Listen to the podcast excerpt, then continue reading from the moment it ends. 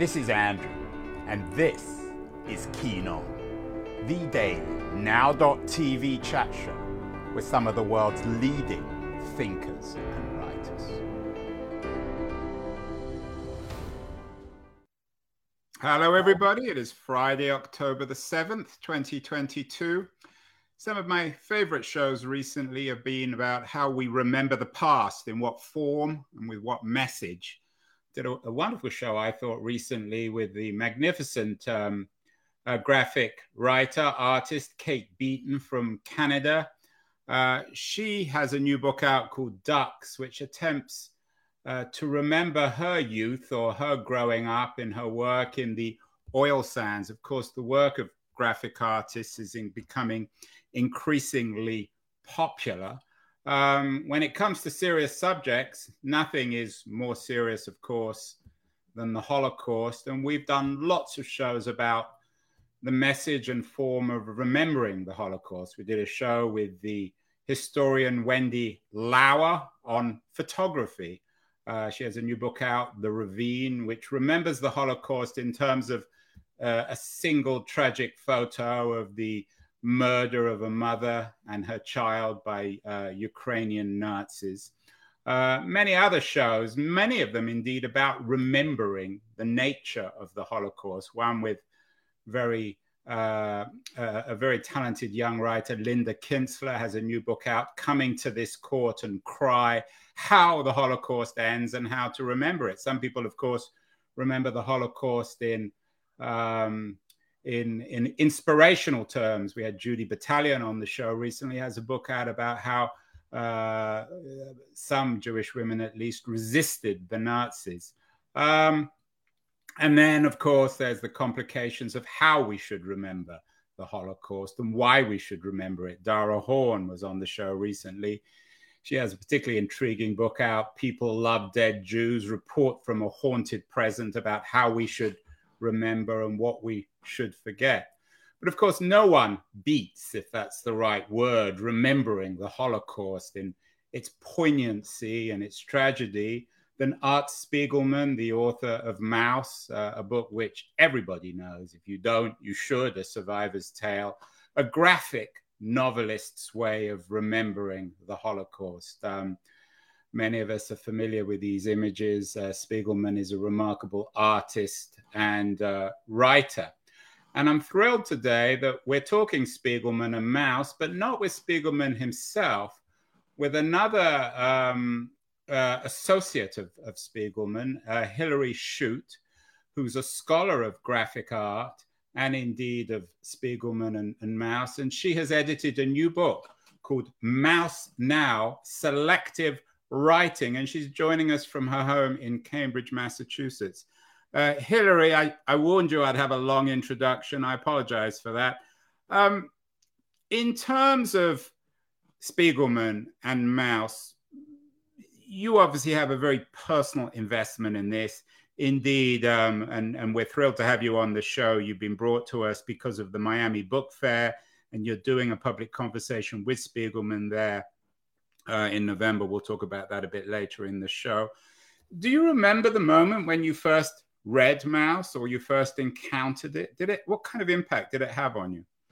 Wow, I will I will never forget it because it was about 22 years ago and I haven't stopped thinking about Maus or writing about Maus since. Um, so I actually first read Maus in a in a graduate seminar. I have a PhD in English, and Maus was an assigned text in my contemporary literature course. And um, I was just blown away by this book. So, this was in the fall of 2000. And I remember I was so stuck on this question of how come it worked so well to tell this kind of story you know what did the drawings lend to the narrative shape of Maus that made it feel so moving and so effective and so fascinating? And how did these marks on the page create this world on the page? And i have to say i went on to work on a book with art spiegelman called metamaus which came out in 2011 so i spent you know, five or six years working on this book with Spiegelman and with his archive. And I almost still don't feel like I've solved the question of how come it works so well. For me, it's just a book that I, I keep returning to. And every time I read it, I feel like I learned something new. Uh, you've got a, an upcoming lecture actually uh, next week comics as literature. Uh, you are a scholar of, of comics, if that's the right word, if it's not a yes. pejorative if it's not a no, pejorative word. Not a uh, I, I'm curious in terms of this experience of reading Maus. You, you encountered it in a graduate seminar. Were you already focused on becoming a scholar of graphic literature, or did this push you over the edge, so to speak? This pushed me over the edge. Um, I knew that I was interested in history and narrative and memory. So other books in that class that moved me deeply and fascinated me were books like Midnight's Children by Salman Rushdie, or you know, um, uh, books by Thomas Pynchon. You know, uh, contemporary novelists who are working with the idea of how we narrate and understand history. But when I read Maus, I knew I, I, I knew that I was just hooked. And again, it was this question for me of how come this works so well? And so to try to answer that question, I went looking for other graphic literature. And I found an entire world that I didn't know existed. You know, I found Spiegelman's other work, um, but I found cartoonists like the comics journalist Joe Sacco, for example, who does brilliant, um, you know, reporting from conflict zones all over the world.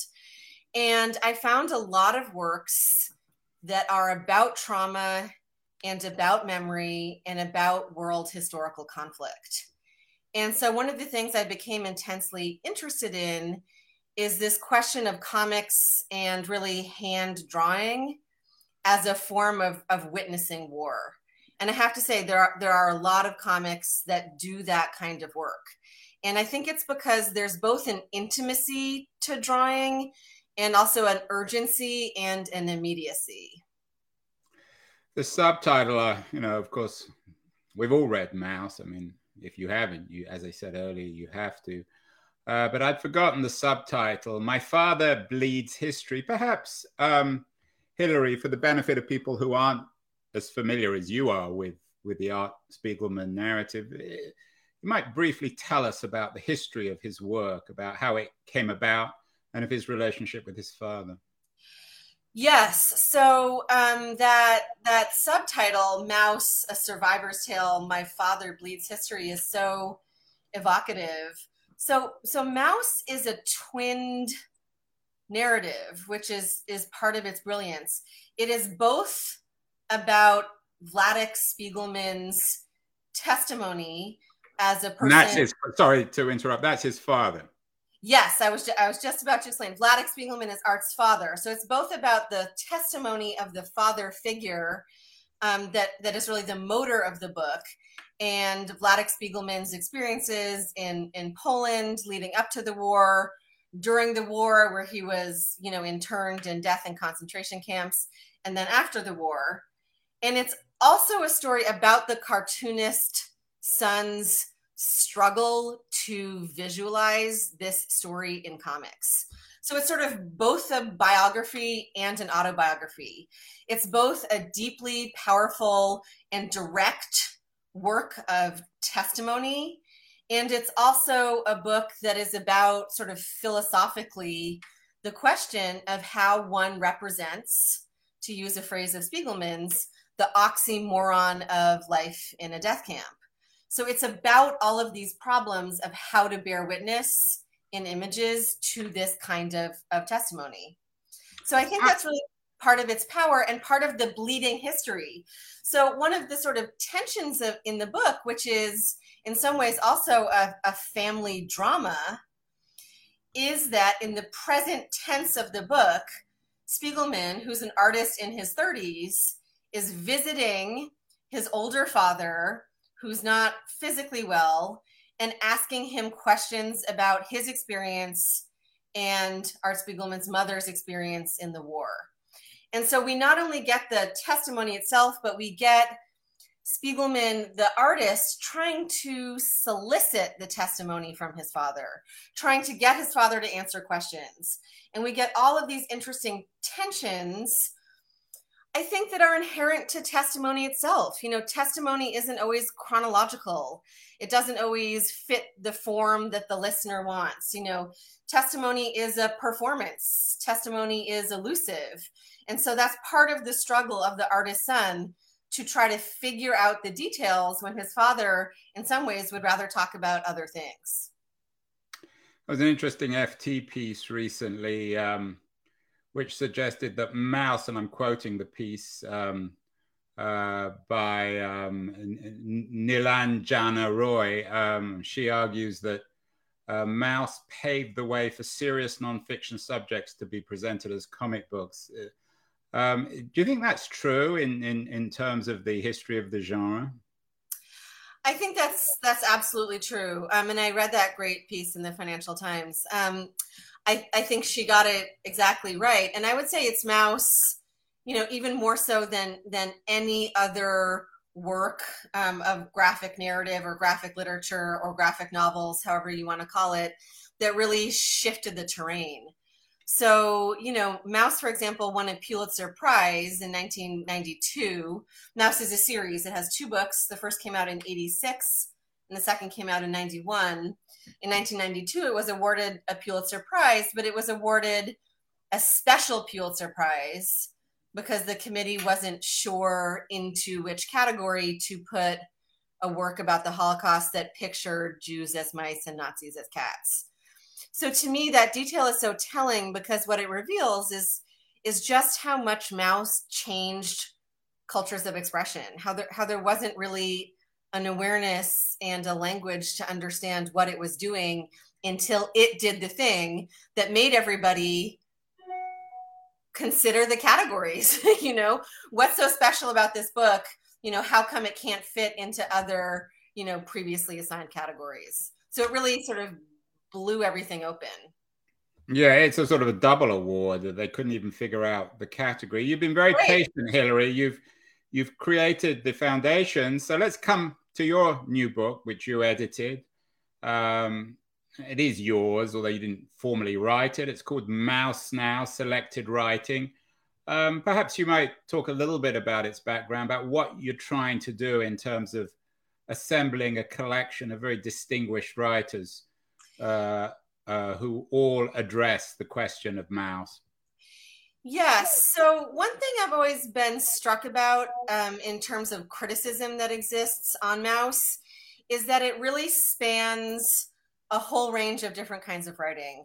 So, there is a lot of academic writing about Maus coming from literary studies. That's my background. Coming from art studies, from media studies, from memory studies, from trauma studies, from Holocaust studies, you know, from American studies, from European studies. Maus gets taught in political science classes, it gets taught in sociology classes and anthropology classes. It has a very wide range of um, academic interest. But Maus has also been written about in really powerful ways um, by people like the novelist Philip Pullman or you know by critics like New Yorker's um, Adam Gopnik and so Maus um, has earned a sort of healthy interest always, not only from the academics, but also from the mainstream literary and artistic press. And so, what I wanted to do with this book was to assemble the best writing on Maus, um, and there's a lot, from the 1980s when it first appeared to the present, with both academic essays and you know essays that we would find in the guardian or the new york times and other other mainstream venues. And so it was really important to me to just just pick the writing that really crackled whether academic mm. or you know in the new york times book review and writing that really helped to shape the discourse around Maus. Now part of the way i always envisioned this book was also as a global book. So my goal was to seek the best writing on Maus published in any language, in any country, in any context. And so, one of the things about the book that I'm proud of is that I have here translated in English for the first time um, essays from um, Hebrew, German, and French. And I, I, considered any essays that I could find and get translated from any you know, national tradition. But there are works here that um, people wouldn't have read before in English. Did you solicit any of the essays, or were they all pre-existing? They were all pre-existing. So the idea was, you know, I wrote an introduction, which is new, to sort of frame the work of the book and frame the idea of Maus now, which is the premise of the book. But I really wanted to look back and see how Maus had shaped public criticism and academic criticism. So the essays are all essays that had previous contexts um, before they were printed in my book. And that was sort of part of what I wanted to do. I wanted to step back and take stock of what was out there and where it was published and what traditions it came from. Uh, the book is divided into three parts. Um, uh, contexts, problems of representation, and legacy. You might briefly explain that structure. Sure. So the book is loosely chronological. I didn't want to do a boring academic book because it's not an academic book. It's published by Pantheon, which is also Spiegelman's publisher. Um, so it's not entirely chronological. But I did want to lay the groundwork in the opening section for the way it was received toward the beginning of its publication history. So, um, for people who might not know, as I mentioned, Maus first came out in these um, series of books in 1986 and 1991, published by Pantheon, but it had also earlier been serialized um, starting in 1980 in the avant garde comics and graphics magazine Raw, which was published by Art Spiegelman and his wife, Francoise Mouly, who is now and has been for, um, you know, almost uh, 40 years the art director of the New Yorker.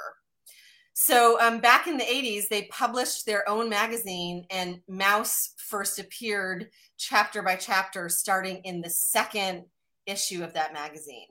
So one of the earliest pieces that I have in the context section is by the brilliant critic Ken Tucker, who people might um, be familiar with from Fresh Air, um, where he's often reviewing things. Um, but back in the 80s, Ken Tucker did something that was um, really unheard of, which is he wrote a, a, review in the New York Times Book Review before Maus was even published as a book. So he was writing not only about a comic book, but he was writing about a comic book that was being serialized at the time of writing and was being published in a small press venue, which is which is Raw magazine. And his support and celebration of that book in an early moment in the 80s um, really helped the book um, gain a positive word of mouth even before it was published in a volume that people could buy at the bookstore. So I was interested in that section in pointing out how important pieces like that had been to the publication history of Maus.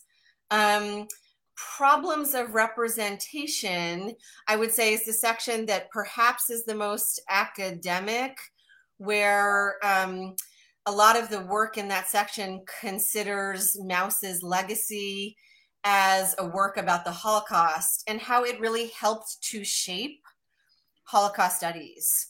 So, um, as you mentioned in your introduction, there has been incredibly powerful work and you know i winced just um, looking at that um, photograph from the ukraine that you showed. Are you familiar with that book? It's it's an excellent book. It's a brilliant book and and it's hard to look at that photograph for me even for a moment. Yeah i mean that's um, why i'm saying it's so important that i always show the photo i mean it's a very unpleasant photo but it needs to be shown.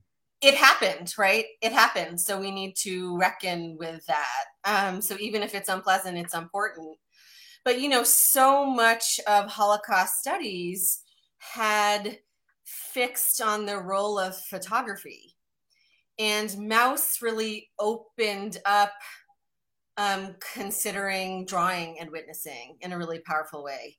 So, this is what I mean by the idea of problems of representation. How does one express, you know, the worst realities of of history? And obviously, people have done that in prose, and they've done that in very powerful ways um, with photography and and Maus really focused our attention on what it means to to draw about this kind of um, testimony. And then the last section, um, which is called Legacy, has the most contemporary work in the book. And, you know, it has fantastic pieces like Alisa Solomon's piece, which is about Spiegelman's museum show, which was at the Jewish Museum a few years ago, called Comics. So it's considering um, how Maus has been important, you know, not only in the mainstream press and in classrooms and in people's homes in their private reading experiences, but in the art world, for example, you know. So I'm I'm I'm You've got a Robert Storr uh, contribution as well.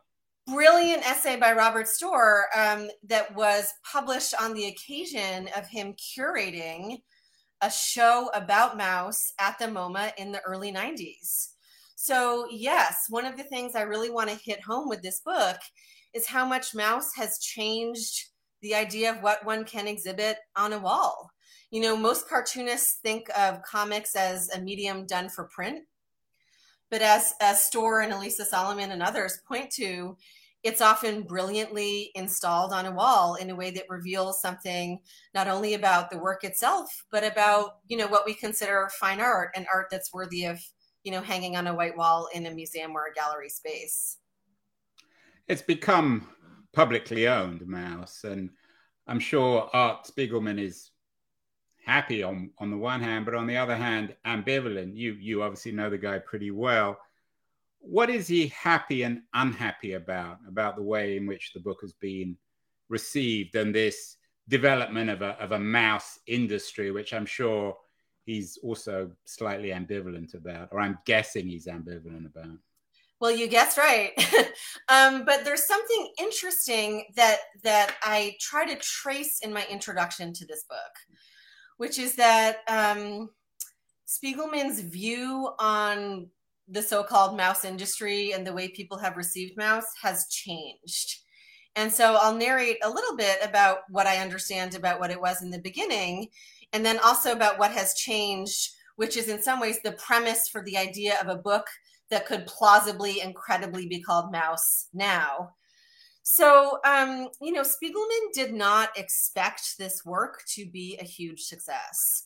He was coming out of underground comics, in which, um, you know, it was a sort of high modernist moment, except it was happening in San Francisco and New York in the 1970s. Um, you know, there was a powerful belief in the artistic value of comics, but not a lot of um, investment or um, belief in its commercial value. So it was really sort of a moment in which cartoonists were trying to disaggregate artistic value and commercial value for comics, which previously had been totally, you know, entwined. So Spiegelman's coming out of underground comics, and he had always thought that he and Francoise Mouly would self publish Maus um, with their raw comics and graphics um, imprint. So I think he had always thought that it would be a book, but he thought it would be a self published book. Um, and, you know, when he sent it out to publishers, um, in the 80s, it was rejected by dozens and dozens of publishers. And when we worked together on the book MetaMaus, we had a sort of double spread photograph in the book showing all of the rejection letters, you know, piled up on a table. And I should note that it was rejected by Pantheon the first time. and it was mm. only the second time it was submitted to Pantheon. In a well, the of, best books are always the ones that get rejected, Hillary. That's right, of course, that it was actually published. So he was surprised that it was such a success.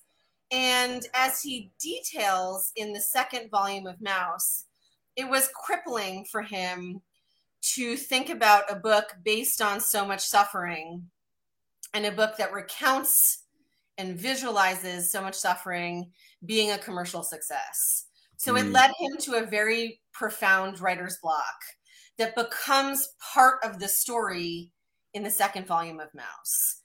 So, you know, he has always been very ambivalent about the success, the commercial success of a book based on suffering. And I should say that one thing that I've always found fascinating is that at some point he also really felt uncomfortable thinking about Maus specifically as the Jewish book. Um, you know, in its substance, it is obviously a Jewish book. It's about Jewish people. It's about the genocide of Jewish people. Um, it's about Jewish traditions. It's about a Jewish family who conceive of themselves as Jewish in very profound, if very different ways among different family members. But Spiegelman wanted it to have a wider audience and not to be pigeonholed as a Jewish book. So he felt some sort of um, discomfort with the way it was often um, taken up as a Jewish book. That changed after Trump was elected in 2016. So I would say there was a real shift in which, after decades of feeling that discomfort, so much so that in 2005, he pulled his work from a group show called Masters of American Comics when it came to the Jewish Museum because he didn't want it to be received only in a Jewish context. He came around on this issue and he started feeling that yes, this book was and is a text of resistance to fascism, and that its context as the Jewish book is an important aspect of its resistance to specifically Nazism and associated forms of fascism. And he started owning that context for the book. And he started giving talks called Maus Now. And so I borrow the title of, of my book, Maus Now, from talks that he started giving in the wake of Trump being elected, but specifically in the wake of events such as the deadly Charlottesville um, rally, um, you know, in which people were chanting, Jews will not replace us, and the deadly Tree of Life um, synagogue shooting in Pittsburgh in 2018. We did a show on that actually. Yep. So, you know, as anti Semitism started becoming more legible in our contemporary present tense, Spiegelman really um, opened up his thinking about the power of thinking about Maus as a Jewish book that resists fascism. So there's been a change, and hence we're at the now of Maus now.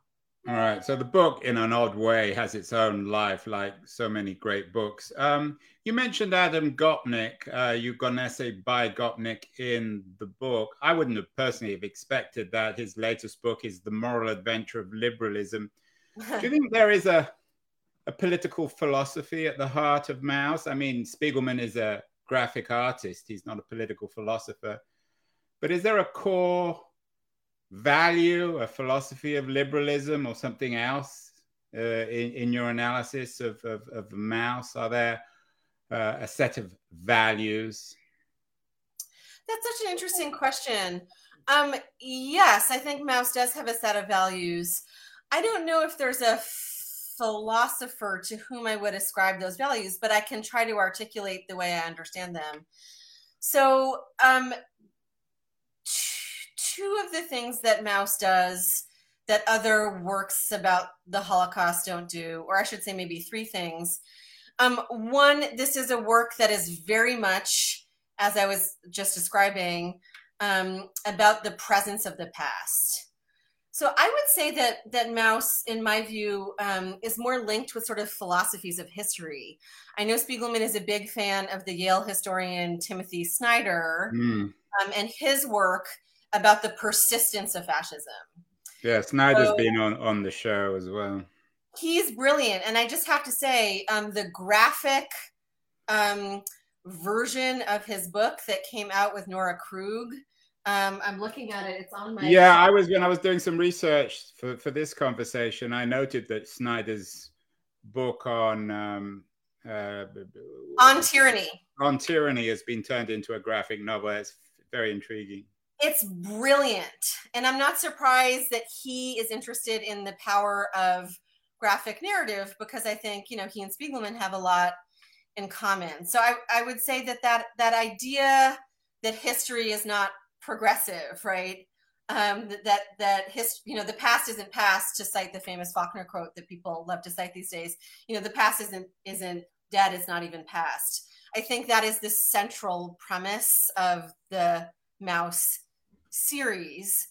And I think there's a kind of clear eyedness about Maus that is indicated in that philosophy. And so, you know, Maus is also a book that doesn't um, sacralize or sanctify the figure of the survivor, which makes it different from other second generation works about the Holocaust. Spiegelman has said, you know, something, you know, it's a sort of a, a realist point of view. He has said, suffering doesn't make you a better person, suffering just makes you suffer. And I think that's something that we see very um, powerfully and very movingly in the portrayal of his father, Vladek Spiegelman, in, in the book Mouse. and you know i would say also you know this isn't a book that posits any kind of positive connection to israel you know unlike other famous works of cultural production about the holocaust like steven spielberg's schindler's list in which there's a kind of um, coda at the end in which um, survivors are putting stones um, on on graves in israel so um, uh, I would say that there's a kind of, um, I mean, we might call it a realist political philosophy, but I think of it more as a kind of theory of history that I see reflected in historians like Snyder and their work. The past is not past. It's not uh, the part. What what's the uh, the quote? The, the past is. The, well, so there's a Faulkner quote, um, and I can't remember exactly. The past isn't dead, it's not even past. Is right. That... And one could say the same about books. Books are never dead, they're not even past. And that's certainly the case with Maus. It's back in the news. Uh, there's um, McMinn County in Tennessee has banned the book, uh, and parents are fighting back. Um, it's particularly ironic and troubling, um, Hillary, that people would be banning this book of all books. What, what do you make of that? I mean, it, of course, it makes Maus now increasingly relevant. But why would anyone ever ban this book from being taught in school or read by school kids? Yes. So um, perhaps needless to say, Maus now was in the works before, um, you know, um, it was banned in McMinn County, Tennessee this past January. So it was a sort of moment in which I felt like, aha, yes, of course, the continuing relevance of Maus. And I think that continuing relevance is that Maus calls attention in a very profound way, particularly by virtue of it being graphic, to the persistence of histories of racialized violence. And so I see the ban um, uh, in McMinn County um, of Maus as of a piece with bans on critical race theory and works about slavery and this kind of widespread and I think galling and terrifying trend in the United States and elsewhere, um, in which works that acknowledge the persistence of racialized violence are being banned. And so, um, as I said, I think the graphic aspect of Maus makes that very vivid in a way that the school board um, felt was too much. Yeah, it's really uh, it's really shocking. Well, that's why we need uh, your new book, Maus. Now, ironically enough, it's it's it's textual representations by uh, people like Philip Pullman, uh, uh, Robert Storr, uh, Ruth Franklin. I mentioned Adam Gopnik, as well as a, a new introduction uh, by my guest, um, Hillary Chute. Congratulations, Hillary, on the book. Sorry, did you want to say something? I assume there's some graphic stuff too. I wanted to jump in and just um, say that there are over 70 images from Maus in the book.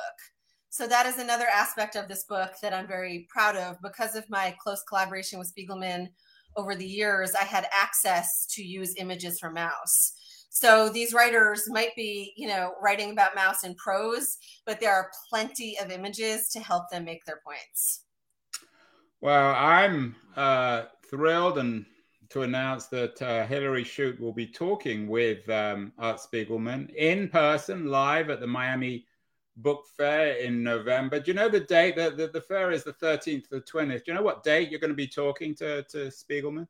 Um, I'm pretty sure that it is a Monday evening, is November 13th a plausible Monday date? So it's probably one of the launches. I mean, it's I'm not going because I, have got to be somewhere else, but it, it, I would love to be there. I'm assuming it's going to be sold out. It's essential viewing. Um, and I, am hoping, Hillary, you'll ask him some probing questions. I'm trusting you, you will. That's my favorite. Good. Well, uh, we'll have to get Spiegelman on the show. Does he do public interviews or is he a bit shy? Um, well, I would say that he he has done public interviews, and there was a, a great one on CNN in in January of this past year. But he's been so inundated since the book ban. Um, you know, he he always quips, you know, it was like the best publicity ever for Maus, but um, yeah. you know, it's been sort of a, a windfall in terms of public interest um, f- to get him to talk about it. Well, I wish I could be there. It's going to be a great event. We're also very thankful to the uh, Miami Book Fair for their generous um, help in getting a number of other speakers in, in Miami, including Stacy Schiff, who's going to be on the show. She has a new book out about Samuel Adams, and the uh, African American writer Ellis Cose has a new book out, Race and Reckoning. So lots more good stuff from Miami. Have fun, uh, Hillary. A real honor to talk to you. Uh, any other suggestions on good books, particularly graphic novels that maybe our audience won't be familiar with? Everyone knows Maus, of course. A- absolutely. So um, I have been loving the reissue that just came out of the cartoonist Lynda Barry's book called Come Over, Come Over. For people who don't know Lynda Barry, she has been publishing alternative comics since the 1970s. And she is one of the most brilliant and the most funny chroniclers of childhood and adolescence. And her book, Come Over, Come Over, was just reissued by the independent comics publisher Drawn and Quarterly. And I, I sort of couldn't love it more. It's about a hard scrabble family, including a whole group of sisters um, and their adventures. And I have to say, I've also been reading comics about abortion. Mm. Um, and so, you know, I'm always interested in how comics reflect public events there's a brilliant anthology that came out before the Dobbs de- de- uh, decision.